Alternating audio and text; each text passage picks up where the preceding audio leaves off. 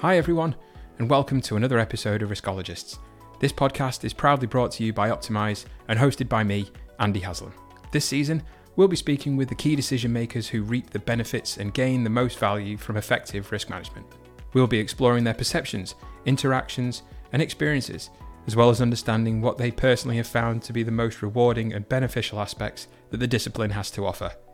We hope these conversations provoke thought and discussion amongst both risk and non risk professionals to lift the lid on how its effective delivery can add real value to the roles of the beneficiaries. So, without further ado, let's get into it.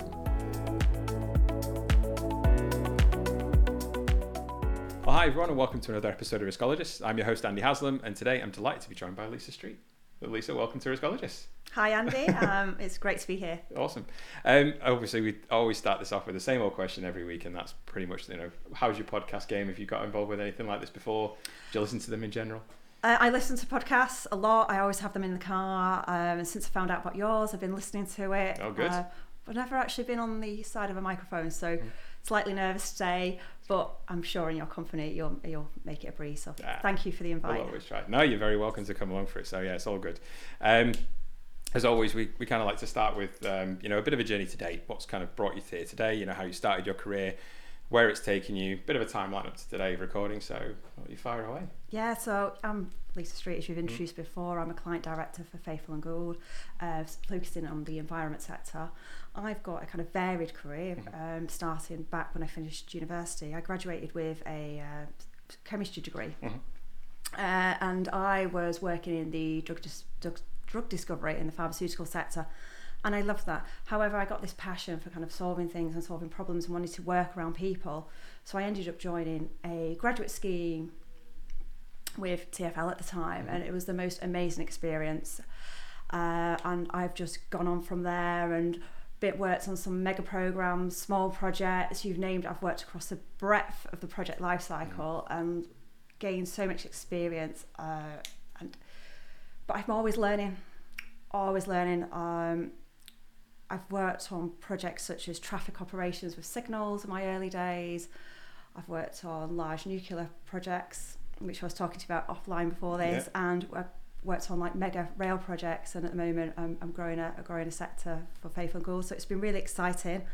Um, and yeah, and hopefully I can share something with the listeners today. Awesome, loads to bring to it, I'm sure. I mean, it's quite a big, a big jump to go from a chemistry degree into you know effectively project work. So I mean, how did that kind of come about? It's it, it does seem a big a big jump. It, it is a big jump. I think it was the competencies that you learn, and and uh, back at the time it was like, do you have the skills and do you have those kind of softer skills to be able to apply, and then you can learn the technical discipline mm-hmm. then afterwards. Mm-hmm. So yeah, it's. Uh, I think it's. I think lots of people have different degrees now, and there's different routes and entries mm-hmm. into the project professional world. Yeah, I think there'll be a lot of any anybody listening who's, who's listened to all of these episodes, I think we'll find that the majority of people have never had a direct route into project management or risk management. There's always a bit convoluted, and it always gives, I think, the, the best people, best well-rounded people, because you've got all that breadth of knowledge and experience from across those different sectors. So yeah, it's never a bad thing, I don't think, for that. Um, so really kind of before we get stuck into the topic a little bit more detail you know after all this is a risk management podcast but can you just give us a brief run through of what your experience has been with risk management over your career and you know what kind of relationship you've had with it?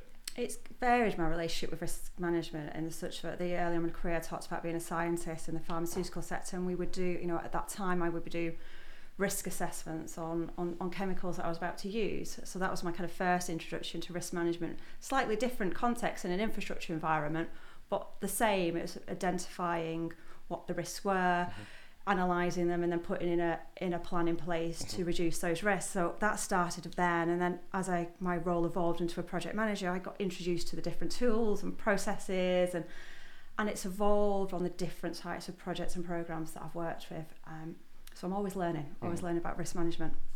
Oh, thanks very much for that, Lisa. So, as everyone can kind of already tell from the title of the episode, today we're going to be looking uh, to discuss risk management self-sufficiency. You know, in the role of the project manager. Uh, we'll be diving into that in a little bit more detail shortly, but I'd be interested to understand, Lisa, you know, why you opted to talk about that today. Is a certain self-sufficiency of risk management or you know a lack thereof been something that you've encountered much through your career in, in regard to project management? I think for me, um, self-sufficiency is around all the, the project manager in particular and also the, the project team around them. And I think we all need an awareness, a, a level of awareness and basic understanding of risk management to ensure that the project is successful mm-hmm. and to improve those decision makings and to kind of and have that greater resilience. We can't be leaving it down to one person. Mm-hmm. Uh, we're a team. You'll hear me. I probably refer to lots of. Not the biggest football fan, but I do use team analogies a lot, and I th- think um, having that self awareness allows us to work better as a team, uh, mm-hmm. whatever the project whether it's you're doing a business transformation program or a flood prevention project, mm-hmm. risk management is, is something that we need to be thinking about as project managers. Awesome, thanks, Lisa. So, when uh, I think we are having discussions about what we were going to discuss and, and talk about when it came to doing the podcast, you know, this and we mentioned about this topic in particular. We were pretty happy to hear that you wanted to talk about this, you know, in terms of self sufficiency and effectively around uh, things like ownership of risk when it comes to that. You know our job as uh, you know our job title I should say really as a risk manager puts us in a in a place where people expect us to be the ones managing risk but that's that's not us. We aren't the people managing risks. You know one of the key challenges that we find is by the nature of the job title project teams and you know people within those teams have a tendency to abdicate ownership of the risk to the risk manager you know when in reality we're just there supporting and facilitating the team to manage their own risks you know I'd be interested to hear what your thoughts are in general around that I think for me, people wrongly or rightly see the risk manager title and assume, oh, we've got somebody here now to save the day. And that, that kind of, we, we all love a hero culture. And I think for me, there's around when we're forming any new project or even in the midst of a project, is to kind of making sure that we have those continual conversations to actually be really clear on our roles, mm-hmm. Understanding the purpose of our roles and the intent of each of our roles and for me, my view, and uh, people might like to comment, and I'd love to hear, have this debate. But for me, the project manager is accountable for, for the for the project, and they are how accountable, therefore, for responding to the risks, mm-hmm. because ultimately, the, you know, it's a boomerang. They could boomerang it out, but the risks, but they ultimately are the ones there to deliver the project. The risk manager, in my experience, is is part of the wider project team. It is an extension of the project manager, mm-hmm. and their role is there to come in and guide and facilitate and and and to be that conscience to the project teams. And I think that's where the best use of a risk manager. However, that may be suitable for one project. However, on other projects, the risk manager may need to take a greater involvement. But mm-hmm for me, it's around the facilitator, articulating those risks. What are the consequences and what are the plans then to respond to those risks?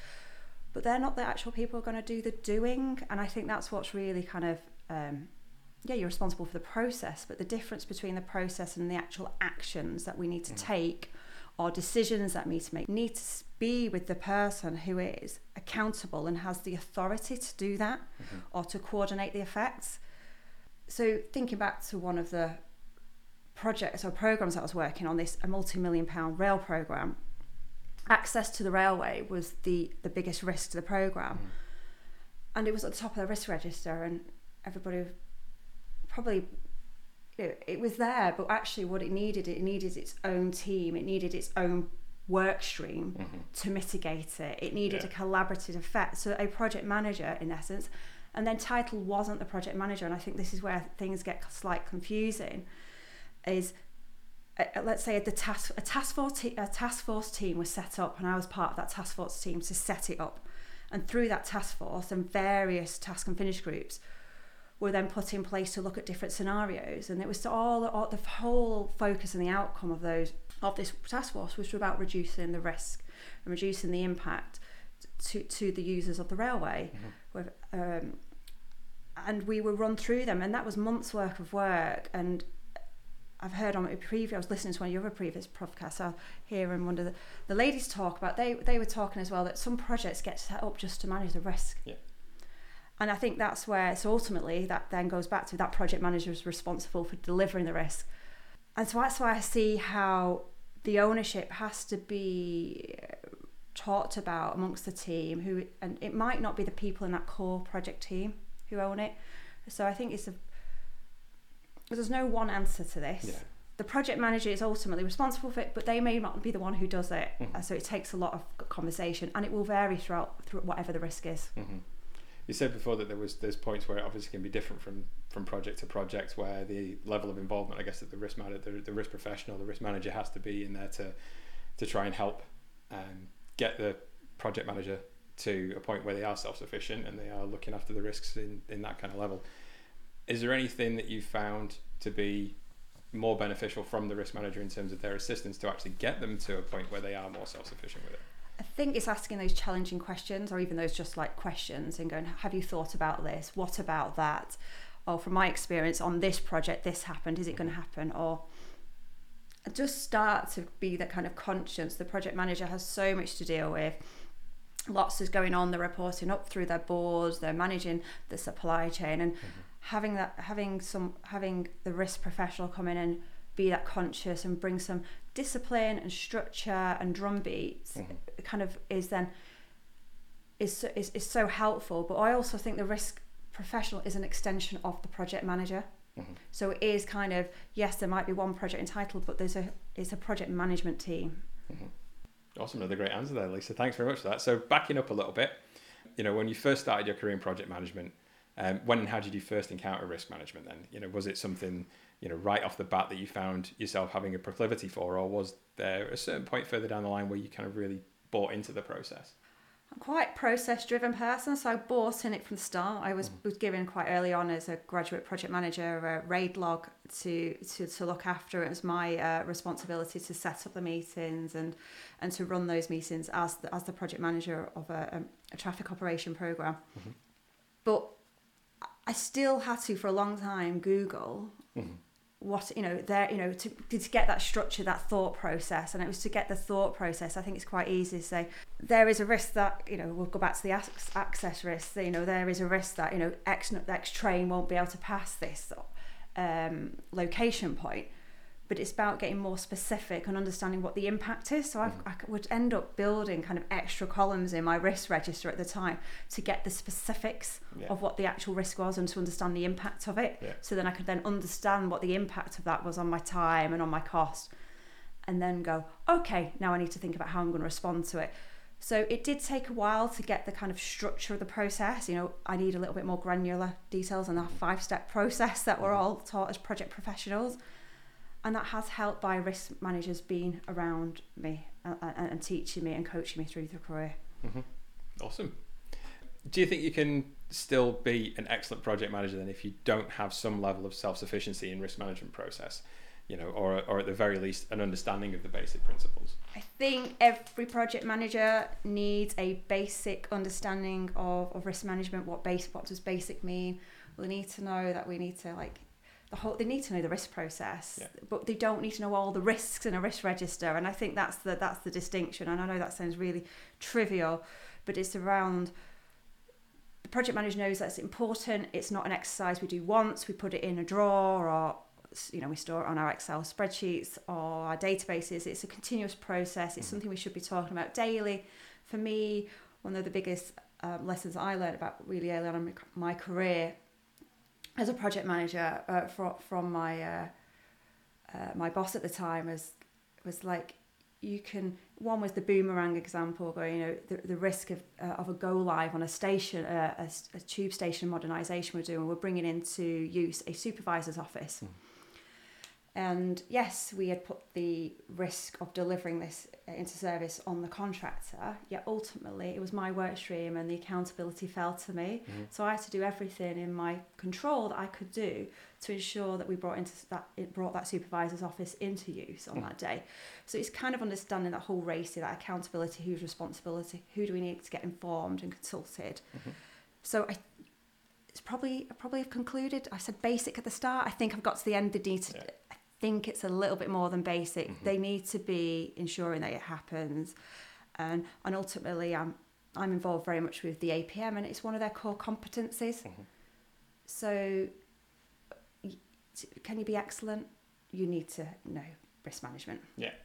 You mentioned then about APM. Obviously, there's the, the body of knowledge, which I think a lot of people will already know about. And if you're going to be a project manager, then obviously you, you must be up to a certain level of proficiency with you know from that do you think that really kind of gives enough breadth of, of knowledge about risk from that or do you think there's it's always good to have or to seek further further further further experience and stuff outside of what the body of knowledge goes and mentions it, it's a really really good question i think the body of knowledge does give ample um, I can't put the whole world in this body of knowledge. Mm-hmm. It's, it's, it's for me, it's like a signpost. There's ample awareness in there, but be curious. Go and go and go and talk to other projects. There's you know there's uh, we are uh, the world's moved well the world has moved already to being project driven. We do are more of our organisations are project led rather than business as usual led. Mm-hmm. So just be curious and um, go and seek and understand it. I think sometimes risk management is I think we do risk management instinctively sometimes, but because we're not consciously doing it, we then don't know it's risk management mm-hmm. as such. Mm-hmm. I think as well, you also touched on on um, something there about a, a boss. I think it was you know yeah. directing you in terms of where to go and find you know find a bit more information out. I think again as part of the whole self sufficiency thing, it's good for I think to give people the the initiative to try and go and seek that knowledge themselves, be self sufficient in terms of building on your knowledge, but for anybody else who's out there is is maybe in a more senior role who's been in the been in the position for longer and has all the experience, you know, maybe try and push that down to to everybody because I'm sure that was uh, was that a benefit to you? I think in terms uh, of expanding your risk knowledge. Absolutely beneficial. Like that first kind of, uh, I, I'm gonna have to reach. I'll reach out to you now after this to them. Um, but them giving me the responsibility of that RAID log so early on mm. gave me kind of the it, it made me learn mm-hmm. really fast and, and and having that person to talk to and we didn't know all the answers but our role as the project managers at the time was to bring together the experts to bring together all the different different disciplines together and to start to to, to create that it was a project plan at the time that schedule of work so to start to really understand what the risks were around it was it achievable was it deliverable this, this mm-hmm. schedule of works and uh, and the scope at the time and, and this was at the phase of writing the business case and getting the funding. So big hats to that first first manager. He was absolutely amazing to teach me, and then I, as an individual, is curious to learn. And so attend the events, listen to those podcasts. Is we have to learn as individuals. Keep mm. learning. Exactly, self sufficiency. That's what, That's what it's all about.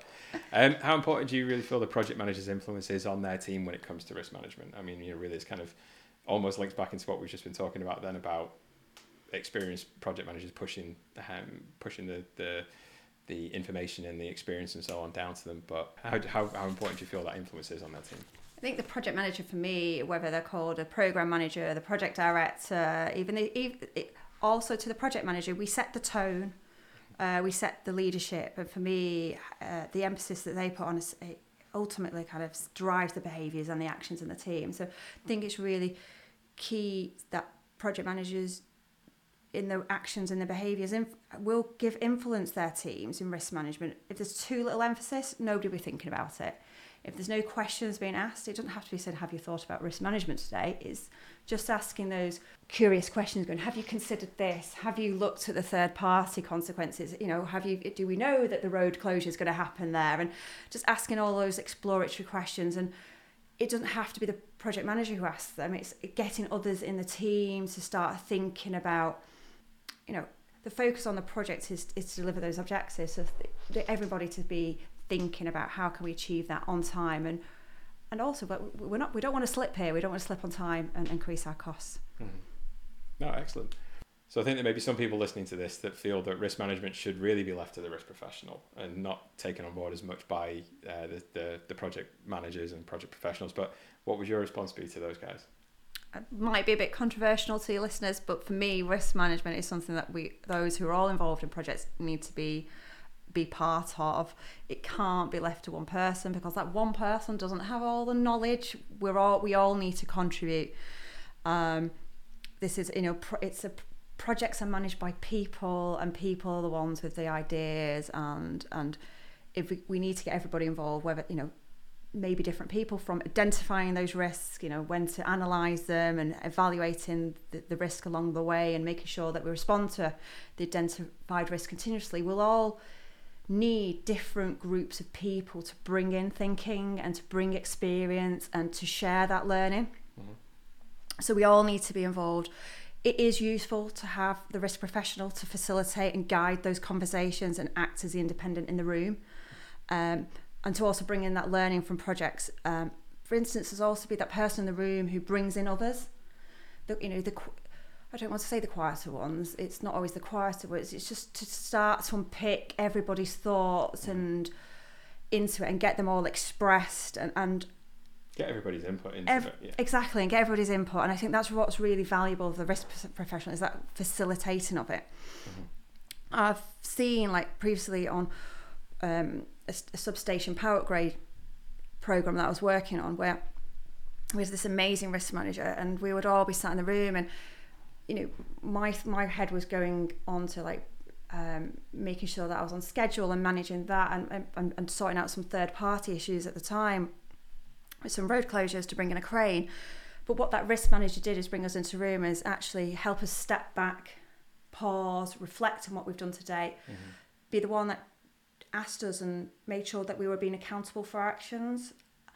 And also then to help us kind of rethink and you know brainstorm those new risks and it, it, it's just it just helps to have somebody to be the conscience of the project team and that's what I think the the risk management professional has when there's lots going on in a project. On the same kind of token, uh, well, a slightly different token to it, then, do you think there is a point then, you know, where a line should be drawn between the project manager's ownership of the process and the risk professional's expertise? You know, is there that line where the, the risk manager's role should should stop and let the self the, the project manager take over and be self sufficient with it?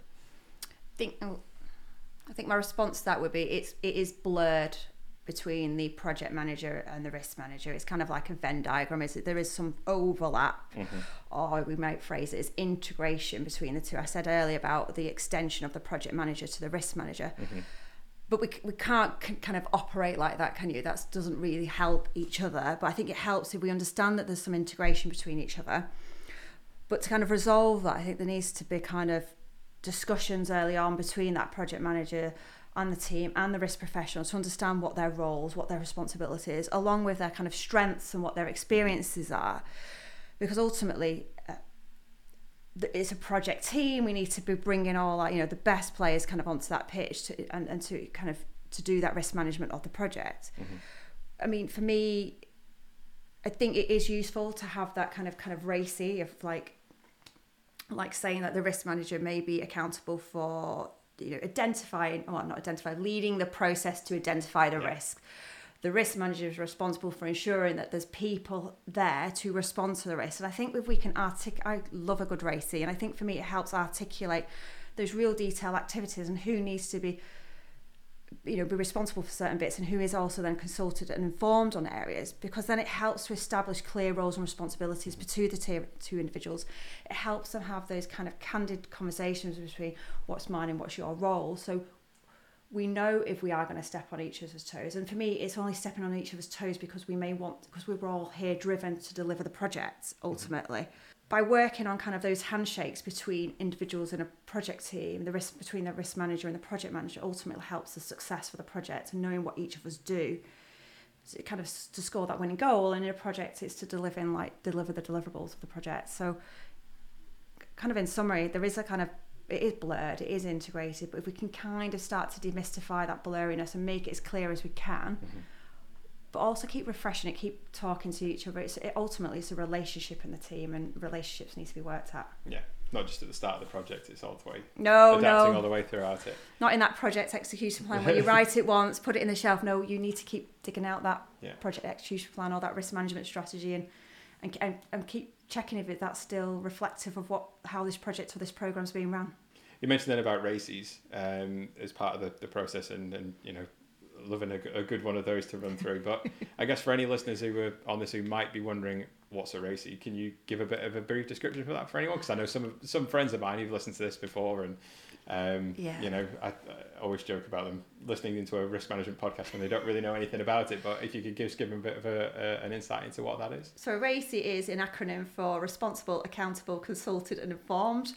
It is a Lovely, I'll matrix with a list of activities down one side or tasks, and then across the horizontal, you've got the R, the A, the C, and the I.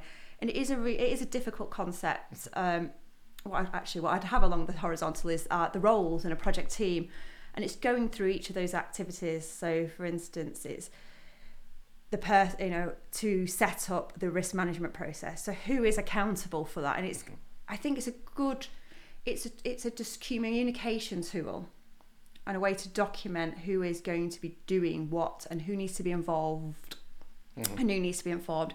It's a tool to help set out communications in a tool uh, in a project. but we have to remember it's a tool and it's about can't do it on you can't create a RACI by yourself you need to involve everybody who's got their uh, role written in that Mm-hmm. RACI But that in itself, I think, is a part of self sufficiency. Is if you're Yeah. setting that out from the get go, this is what your uh, expectations and responsibilities and actions are, and, and everything. I think that's a, a great way to do it, and I think I'd recommend anybody else to, to get involved in that if they're not already doing it. Okay, so moving on a little bit with this, Lisa. So, um, you know, though it might seem, you know, quite an interesting concept, you know, we have actually touched a couple of times on the podcast in the past around how the panacea for us within our work is to work ourselves out of a job. And by what I mean by that really is, you know, working closely with with P3 or even an enterprise um, to take them on a bit of a risk maturity journey uh, to get them to the point where they are self sufficient. You know, they understand the process and they're consistent and effective in their implementation of the risk management process. So obviously there are there are some specialist skill sets, for example, QRA, quantitative risk analysis, where support may still be required, and we hope it will still be required. But overall, the maturity is high, and that level of self sufficiency is achieved. But what are your thoughts around that? You know, is is there is that the level of self sufficiency you have aimed for previously, or you know, would you always look to support and uh, look for support, sorry, um, and supervision of an active risk of an, act, an acting risk professional?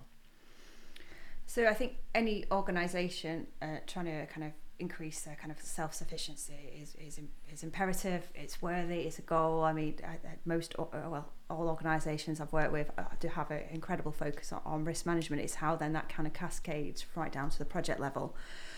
Um, I think by having the organisations or, or, or in this terms like maybe the programs and projects have a deeper understanding of risk management process, it will kind of help them kind of as we all know, it will achieve those project successes. But also, if we're all more self sufficient, ultimately it'll help free up those much needed resources that we're all, all projects and programs are kind of talking about at the moment. It's a current topic uh, on most people's um, lists at the moment about resource shortages. But if we're all kind of doing raising our kind of maturity and, risk management, will kind of help to reallocate those resources and kind of really focus on the dedicated risk management support we need and get that really focused. It doesn't for me kind of increasing that like high levels of self-sufficiency in risk management doesn't not necessarily mean that we don't no longer need the the need for a risk professional. It's, it's changing their focus and and so for instance you said there'll be there'll be those needs for doing specialized uh, support in like uh, quantitative risk analysis that might be there.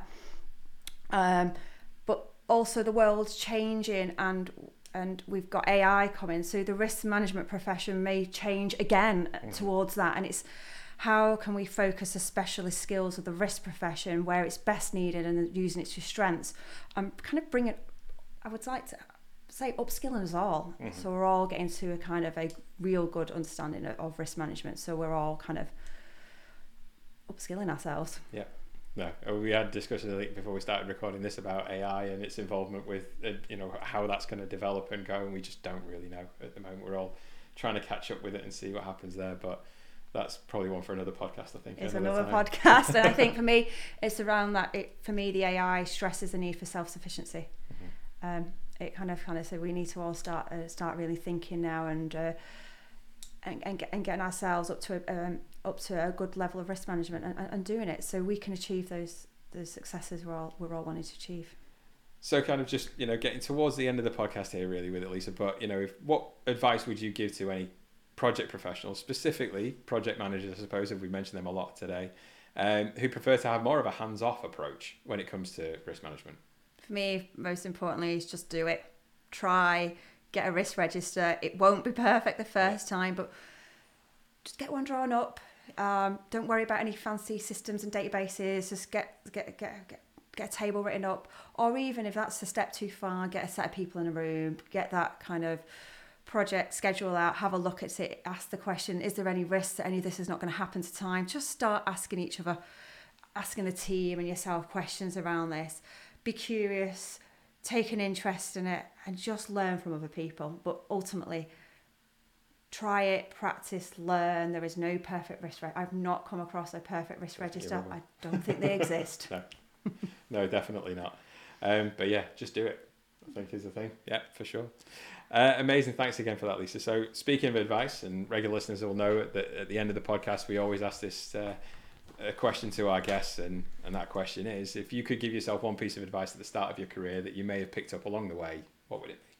For me, there's probably millions. I've got, I've probably got, I could probably write a book about what I've learned. But yeah. the, the biggest thing that stuck with me is have that growth mindset mm-hmm. to continually learn, learn from, learn, learn from d- trying thing, new things, learn, picking what's done well, repeat them, learn from what's gone wrong. To me, part of growth is just fail fast mm-hmm. and learn and keep moving forward and be curious, seek other people's opinions, read those books, listen to these these podcasts. Mm-hmm. In your varied career that you've had, then is there any one part of it or any one experience that you can kind of draw on where you really felt you have had that biggest growth from? Then, I think putting me, you on the spot there with that after that question, but for me, it was. I think it's been put into projects necessarily. I didn't think I had the expertise to to manage, and going, oh, I don't know.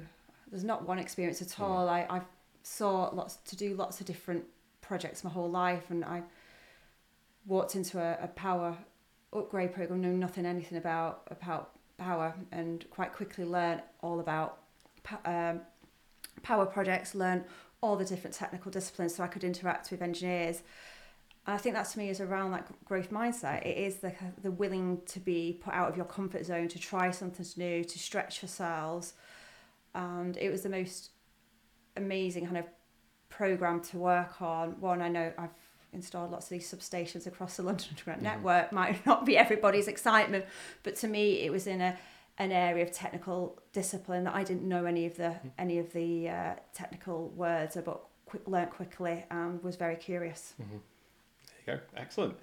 Well, it kind of just brings us to the end of the podcast, really. So it just leaves it for me to say thank you very much for, for your time and your valuable insights today, Lisa, and um, you know, in the build up to today and, and everything. So a big thanks from us for that. And uh, you know, I'm sure the, the listeners are going to get a load out of this one. So you know, thanks again. Um, if any of the listeners who, who you know would like to contact you related or regarding, sorry, anything that we've we've touched on today in the episode, what's the best way for them to get in contact with you? Oh, thanks so much for having me today. And you can find me on LinkedIn, Lisa Street. Um, feel free to send me a message or put a comment on one of the posts, but I will get in touch with you. Awesome. Well, thank you again. No, it's been an absolute pleasure. And, you know, uh, thanks again. Um, and yeah, anybody reach out if you've got any questions. But thanks again, and uh, we'll catch you all soon. Well, that's it for this week. If you've enjoyed this episode of Riskologists, please make sure to follow Optimise on our social media platforms where you can subscribe to this podcast, be notified of the latest releases, and help us broaden our reach to the wider risk community. You can also find the full back catalogue from season one, where we've interviewed some of the discipline's most renowned thought leaders around the industry's most pressing topics. If you'd like to get in touch, either as a future guest or with any subject suggestions you'd like to hear covered, please contact us using the address in the podcast notes below. And please join us next time, where we'll be hearing the thoughts of another key decision maker and their experiences with risk management. Until then, thanks for listening and take care.